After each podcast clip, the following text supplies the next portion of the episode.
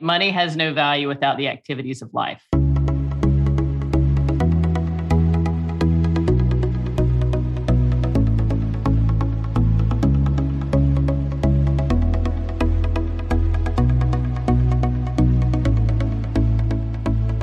You're listening to Banking on Digital Growth with James Robert Lay who believes there is no better time than now to educate and empower financial brands to gain a fresh perspective around future growth opportunities. That's why today's episode is part of the New Starts Now series, brought to you by Nymbus, who offers a complete set of tech, tools, and services, all designed and engineered to empower you and your financial brand to maximize your future growth potential. Greetings and hello. I am James Robert Lay, and welcome to the 148th episode of the Banking on Digital Growth podcast. Today's episode is part of the New Starts Now series, and I'm excited to welcome Margaret Hartigan and Allison Netzer to the show.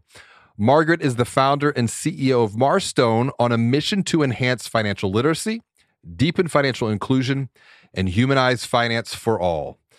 Allison is the Chief Marketing and Strategy Officer at Nymbus, who is empowering financial brands to transform their capabilities to drive value and maximize growth in today's digital marketplace. Welcome to the show, Margaret and Allison. It is so good to share time with you both. Hi, thanks for having me. Yeah, good to see you. Thanks for having me. You know, I always like to start things off on a positive note here something good, something exciting, something that's been going well. What is that right now for both of you? One thing one thing that is good, personally, professionally, it's always your pick to begin. Well, it's always a good day in Austin, Texas. Sun is out, and I know it is where you are. I think what's going well for me right now with the team, we're we're growing rapidly at Nymbus, as you know, and we've got some really cool teammates joining us on the marketing and strategy side that we're going to be announcing in the next week or two. So I'm I'm pretty pumped about that. Growth growth is good. Growth is exciting and it it really is energizing. I'm looking forward to those announcements and by the time this airs we'll hopefully get that out and people will know exactly what that is. So you'll have to wait and see or actually come back and, and, and follow Allison on LinkedIn to get the lowdown on that. Margaret, what about you? What's what's been going well? Um, similar teams growing. Uh, we're seeing a lot of success, but particularly really excited about our collaboration with Allison and Nymbus and really the community bank credit union space where it's really fun to be able to bring wealth management to these organizations who maybe didn't think it was an opportunity in the past. Very much so. And collaboration is a key part of growth. It is a key part of bringing together people together for good. And this idea of wealth management, you've you spent 10 years here as a financial advisor, 2002 to 2012, before founding Marstone back in 2013. And I want to hop into the to the DeLorean of the mind, and let's take it. let's take a trip. Let's go back to 2008 the Great Recession. I'm curious, you know, being in wealth management as a financial advisor, what did that time period have on you? How did the Great Recession help you see things a little bit differently when it comes to wealth management when launching Marstone? Oh, that's a great question. So, uh, in addition to gray hair, it gave me a, a new perspective on people um, when remember I was client facing, so every account was a, personal narrative. It was a special needs trust, it was a college account, a mortgage, or what have you. And so, what I recognized during that period of time was that there were three challenges. The first one was most people lacked financial literacy, and that didn't mean that they weren't bright. It just meant they weren't familiar with the language of investments or correlations of assets. The second one was when President Obama got elected, there was concern that maybe the tax code would change. And I started seeing money move across generations pretty radically and, and earlier than people anticipated. So I thought, wow, how are institutions going to keep their arms around those deposits and those investments when this money moves? Because remember, like, you know, I'm the oldest of five most none of us actually bank at the same place as our parents, right? So, how do we safeguard against this? And then, lastly, the systems that we were using were very paper driven, and the systems didn't speak to each other. So, they were silos versus ecosystems. So, having lived in San Francisco for a long time, I knew that we had to have technologies that enabled both the institution and, and their bankers or financial advisors, but really the clients too, because we're not prepared for that. So that that was really that was the big item for me. It's pat to say now, but technology does change consumer behavior, and our our industry was very and remains very late to it. Yeah, so you're you're 100 percent correct. Technology does eh, drive consumer behavior. It also drives you know new competitive threats as well. We're seeing that, but on the flip side, it also drives the potential for collaboration, which is where y- you and Allison have been doing a lot of thinking around. I want to stay right here for just a bit, Allison, because Margaret, you, you mentioned people, uh, people really being at the core, the center of your thinking here. And Allison, you and I have had many conversations about the people problems, the people problems when it comes to money and really the emotive side of managing money. Uh, at Nymbus, you've spent a lot of time listening, listening to people, listening to financial brands about some of these problems, some of these challenges. Listening is core to the culture at Nymbus. What have been some of the big pain points that people feel when it comes to managing money? What have you been hearing here?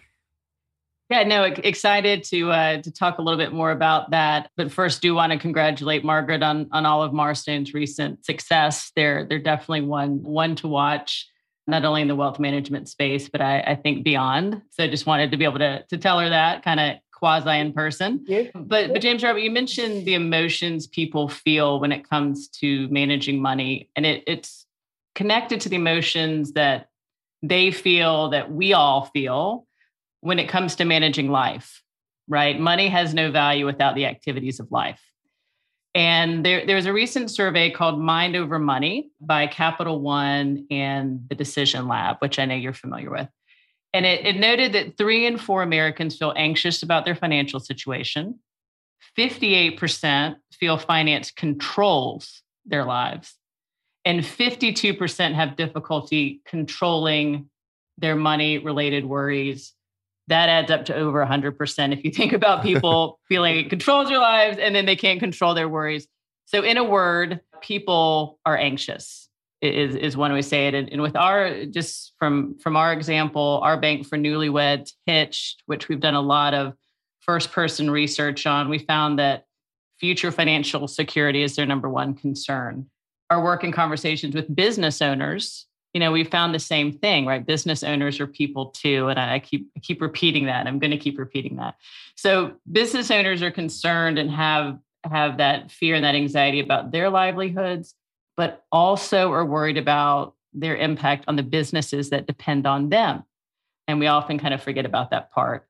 So, all that said, emotions are energy. Uh, we need collective energy to to drive the type of changes that I know the three of us champion in our industry. Meeting people where they are, understand where they can go, and and definitely being accountable beyond the technology. Emotions definitely are energy, and a lot of this does come back to well being because. Mm. There's the financial well being aspect, and even TD has done some studies around this showing the correlation between a person's physical well-being and their financial well-being mm-hmm. their financial well-being and their mental well-being and when money is stressful money is confusing money is overwhelming then it it can take a toll and, and, really impact things in a not so positive way. I, I, want Margaret, I want to expand maybe a little bit further on Allison's thinking here, dig deeper into some of these challenges, specifically when it comes to wealth management, both from a consumer perspective as well as from a financial brand, a, a bank, a, a credit union. What are some of the problems that we must be thinking about, we must be aware of here that could could hold things back from moving forward to creating a bigger, better, brighter future for for others in this space? One thing I came from wealth management, I have to say I didn't fully appreciate or understand banking, all sides of banking until I started working with banks, right? They have very different back end systems. They uh, many bank operators haven't rotated through all aspects of a bank, so they they aren't really bilingual in their understanding of each other's pain points and process. Um, but I think what what I do think you see is this massive convergence of everyone getting into each other's swim lane. So the big firms like a Merrill Lynch or Morgan Stanley, they have what they call cash management accounts or like beyond banking. To a layperson, they act like a bank. Um, you can pay with things, ATM, uh, they do mortgages, et cetera, et cetera. Lead gen companies are now starting to get into like banking and they're starting to get into you know wealth management. So I think that we, the world has changed and you need to collaborate. It's very difficult to be all things to all people.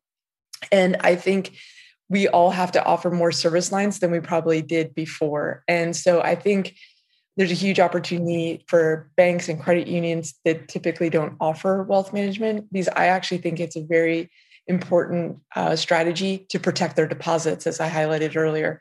When a small business owner has a liquidity event, or if there's a, a, a an inheritance, oftentimes it may not stay at that institution because it maybe the money manager has these other capabilities or whatnot. So I think there's a huge opportunity. Uh, fintechs have like firms like Nymbus and whatnot have made it easier for people to offer a, a niche bank or a de novo bank that enables that their cost to serve to go down dramatically.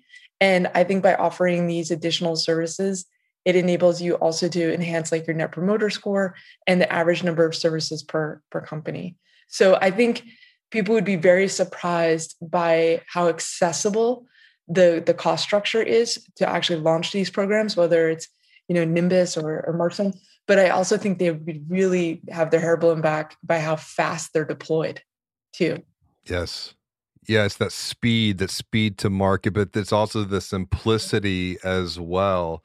You, you mentioned something, this idea of what I will call here the great convergence. And You've got uh, when you mention gen companies, I think of like a Nerd Wallet, for example, offering some of these services that was more of a content play to begin with, and then now they're flipping it on its head and bringing these services to bear in the marketplace. And you, mentioned collaboration. I, I see collaboration, as I mentioned before, as a path towards exponential growth because of this idea around speed. It's a way to shortcut to create new paths to solve big problems for people.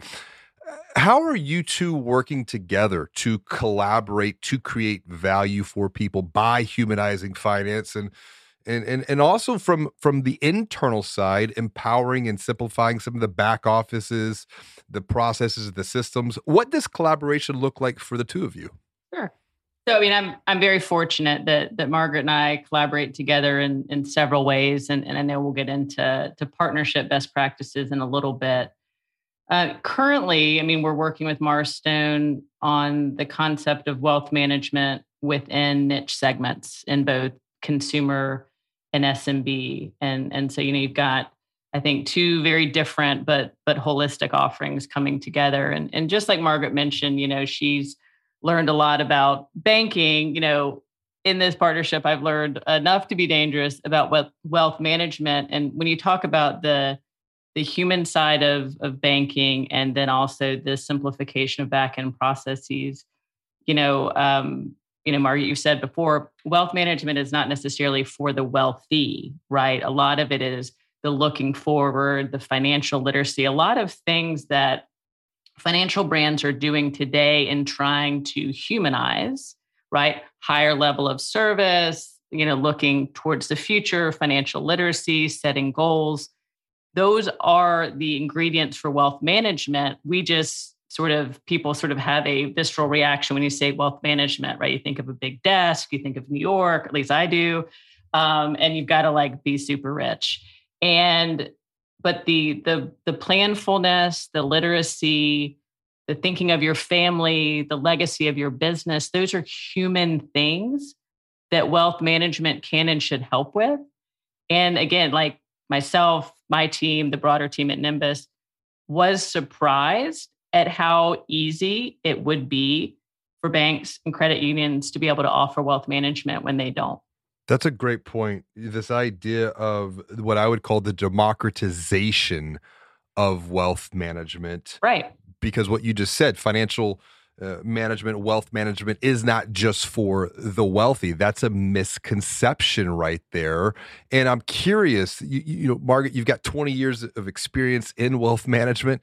What might be some of the other misconceptions and the misunderstandings financial brands might have around this subject? What could be holding them back from from bringing this capability in? Because we're talking about collaboration, we're talking about simplicity, we're talking about empowering people with knowledge, which with with education here. Sure, I think part of it's a different regulatory um, oversight, so that might spook you know certain bankers who, who say maybe I don't need another regulator like in my my foyer, but they're new business models. So, you know, for instance, Marstone, we are a registered investment advisor. We can be the regulatory regulated entity and we can manage the money and actually revenue share back to the client. And in that model, we can stand someone up for, in 30 days. I, I, think I think it's the cost. I think it's maybe the uncertainty of what it takes, um, the regulatory environment. But you know, we've worked together to come up with like really easy bullet points to like almost get started quick guides. And the, you know, we're also we want to be a great coach. So let's say that someone wants to start out, they want to date the whole business, they want to date us as a provider. But then once they get their sea legs, they might say, "Hey, you know what? We might want to take this back in-house. And there's all sorts of flexible models. Like i think like we we want to be a player coach with folks and want to help them kind of explore the the entity. But I, I going back to one of the things allison said is wellness and you know at the end of the day save and plan and based on maslow's hierarchy of needs it's food shelter security and then bits of aspiration and whimsy. And that's true if you're a billionaire and that that's true if you're financially innocent and just starting out. And all of those things are actually financial decisions right? Where am I going to live? How am I going to get to work? You know, are my family are they safe? And so what we have done, and Allison and her team seem pretty stoked on it, is we've created this interactive financial wellness and inclusion planning tool that is a lovely complement to a you know a bank like Hitch, where two individuals are coming together and trying to figure out how much is pooled, how much is separated, and like put guardrails on things. And it's also a great way to actually test drive do we actually have the same values and beliefs about some of these items? So i think the partnership that we have is is great on many levels because we complement each other. I never want to be a core. I'm not going to be launching any banks. I don't think else wants to get into both management or jeff. I'm good. But one thing that i think is like her team allison in particular and jeffrey they have a very high eq as well as iq and subject matter expertise and a real commitment to design sensibility because at the end of the day at least on wealth management that's a highly commoditized activity. But what's not highly commoditized is how bank XYZ, what their value proposition, what their culture is, and how they display that to the greatest number of people at the greatest cost and the greatest ease. And so I think we're, we're very aligned in our design sensibility and our kind of approach. Today's episode of Banking on Digital Growth is brought to you by Nymbus, who believes in creating even better financial services for all. Better access, better experiences, better value, all while supporting the entire customer journey. And how do they do this? Offering end to end niche banking solutions that you can buy or build, providing accountability beyond the technology, and prioritizing impactful, intentional innovation instead of chasing features. Ready to transform what is and create what's next? Learn more at nymbus.com. I like what you're you're referencing a couple of things. Number one, addressing the fears, the fear particularly of the unknown. Like this is uncharted territory. There's the regulatory aspect of this. That's one aspect that I'm really encouraged by. But number two it's this model of the player coach or what i like to reference as the helpful guide. You know we could do this for you we can do this together with you or we can guide and empower and coach you to do this and do even more there. And that really is at the essence of collaboration here. And and when it comes to collaboration um I, I'm, I'm curious, Allison what can we do to maybe clear up some misconceptions and misunderstandings that a financial brand, a bank, or a credit union might have about collaborating when things might not have gone too well historically in the past in some of these these areas. Um, I just had a conversation with Sarah Howell about this in episode 146, and she coined the phrase "It's all about the symphony of simplicity."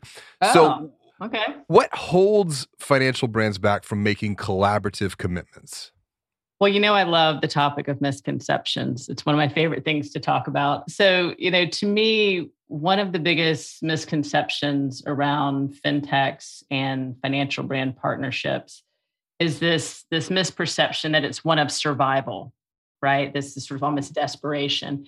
And that's not a collaboration of equals, right? That's not what you're hearing, for example, from Margaret and myself today there's this misconception that there's this be all end all in some fintech's digital drawer somewhere that's going to save you know save your institution save the world.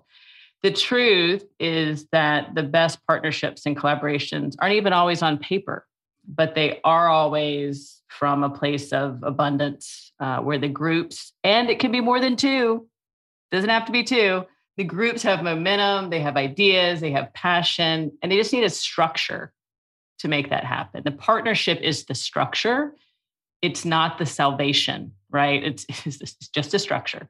And so, you know, I think two good examples of this certainly what Jason has been doing at Alloy Labs. And of course, you know, as, as Margaret mentioned, what we're what we're doing over at Nymbus Labs. When when you reference this idea of abundance, I just immediately latch on to that because I it's how I view the world. Competition in my mind, I let go of that a long time ago, and it was a very right. good thing. Truth be told, took a little bit of therapy, but we worked through some of that. We got out on the other side and it's a lot better off. And and but I'm curious, you mentioned this idea of partnership, and I want to I want to come back over to you on this, Margaret.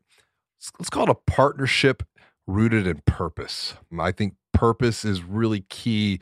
There's that alignment, and you were touching on this before. So when it comes to a purpose uh, framed around uh, and really designing a bigger, better, brighter future for for people what do you see uh, some of the biggest opportunities here to humanize finances for people going forward? You touched on this with Hitched, but to really make money more approachable, feel less intimidating, feel overwhelming. How does purpose play into this and really a, a, a partnership of purpose? It's definitely why we get out of bed every morning. There's, you know, where we've been around for a while in part because we we were the first ones to move in this space and we did a lot of the back end plumbing uh, on the wealth management side with with large financial firms this tool that i reference maps that we are going live with a couple of clients in first quarter not everyone is ready to invest but almost everyone needs help getting their financial house in order. And so when you marry that purpose and then marry it with really great design fidelity it's not heavy in math and not heavy in jargon it actually really enables people to start playing with you know opposites see what the simulations can be and when you have a gamified uh, interactive platform or approach like like this plan planning tool has people get up the hockey stick really quickly because they have purpose. They want to buy a house. They want to send kids to school. They want to do those things. And when the tool shows them how to get there, what's very cool is they actually self-correct, whether it's save more or change the size of the house or the time frame. And that is incredible. So then suddenly you have people that actually are empowered because they're educated when they do advance to either applying for a loan or or what have you. So but a planning tool without connectivity to take action, whether it's banking, lending, or investing, is sort of like a Fitbit and never going to the gym or, or working out, right? It, it doesn't work. So, what's key is an ecosystem. And I think what the Nymbus team has done is it adds this extension to a, a planning tool that offers banking and in you know our partnership we can offer investment and planning well, now you have an ecosystem where everything's talking to each other and it can be automated. And a big psychological key for success is actually automation. So I think that the Nymbus opportunity also enables a lot of banks to reach people that they actually really want to reach. But with their current technologies, the cost to serve is so great. So this is pretty exciting for us because there's a bank that we're about to announce in New England that really wants to extend deeper into the community, but they can't with their their said trust department or a trust firm or their current core or their current custodian. And now we're being able to come in with a very fast, easy, and um, very cost competitive platform. Good point you make about a planning tool without the ability to empower someone to act is almost kind of like a Fitbit. And an act is an act. You see, in digital growth topia, acronyms abound and maybe it's just because 20 years in the banking space i've gotten so accustomed to an acronym for everything but i think it's also a little mental hack for this add mind to actually remember things but but here's the acronym for act it's awareness plus commitment equals transformation because there's one thing to know what you need to do to get the awareness but you need to have the courage to act to move forward to make the commitment so that you can reach that transformative state because it's the it's the growth that comes through transformation. That's where you achieve the goals. That's where you the house the business whatever that might be on the other side. So i really like this idea of providing not just the knowledge but then providing really the guidance the recommendations to empower someone to act with courage. Allison I want to leap into the mind here of uh, a financial brand leader, and, and and you were touching on this a little bit, Margaret, about some of these examples. I want to leap into the mind of a leader here. They're at a bank, they're at a credit union, they're listening to today's conversation. They're feeling hopeful, they're feeling excited about the future here to create even more value for their account holders. What might be some of the big opportunities for them to create through collaborative commitments, through strategic alliances? But one of my favorite places to be is in someone else's mind. Um, but and I was just checking my Fitbit actually, and and Margaret is correct. If you do not actually walk, it does not register steps, which is sort of where I am at the moment. Uh, but I hope the the bank and credit union leaders are feeling hopeful uh, even before listening. But we talk a lot at Nymbus about how there are no obstacles to growth only you know only opportunities not taken. And and i think the opportunity for financial institutions to create that value through collaboration it is there. Uh, it really is. I think especially if you take the mindset i mentioned earlier coming to the table as equals and, and from that place of abundance. I think very specific areas where fis can collaborate are with smaller well run fintechs that can partner to make incremental changes versus big overhauls. You know, a few examples. I think what Catherine is doing at Plinqit, of course, uh, Autobooks, I think are two, two good examples of, of that kind of type of partnership. And when you look at the data from folks like American Banker, even just pull up your app store, consumers and business owners aren't demanding a revolution. I know we like to be in a revolution, like that's more exciting, but they're not demanding a revolution. They want to be seen and heard.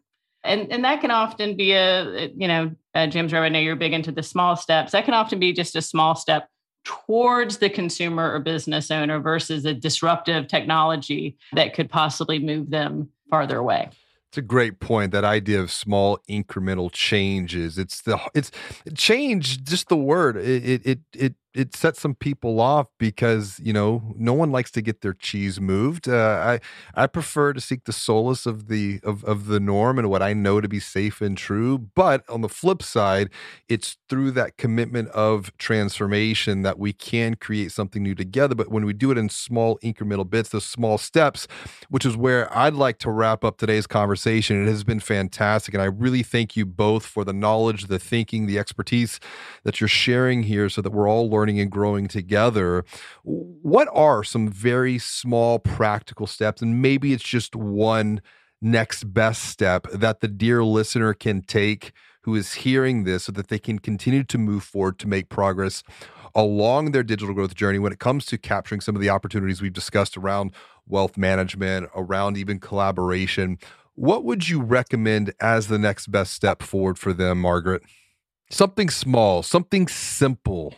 I, th- I think one might be to take an inventory and audit of what their current client base looks like, you know, both from like an age, concentration, diversification, because I think we do have to start planting for the future. And, you know, so, so I think that's one. And then figure out what are the right ways that we can go out and start getting smaller, younger, new clients. I think that that's pretty critical. What are the tools? Because my guess is that it's pretty concentrated and that that's vulnerability.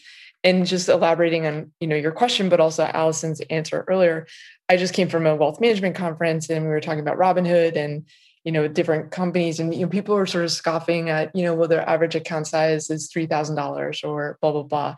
But truthfully that's what schwab looked like in 85 and so the people who are saying well that, that's cute about hitched or you know that you know that's nice that people are doing a niche bank but you know their average bank balances is $15000 or this or that well you know what look at how big these generations are you know i'm in gen z gen x so there's like five of us but like the generations behind us are quite large And so I think that banks that aren't looking at how they can retain these assets and acquire new ones, that, so that's where I would begin. Look at the audit. Look at where the ACHs are going. My guess is they're going to Stash. They're going to Robinhood. They're going to things like this.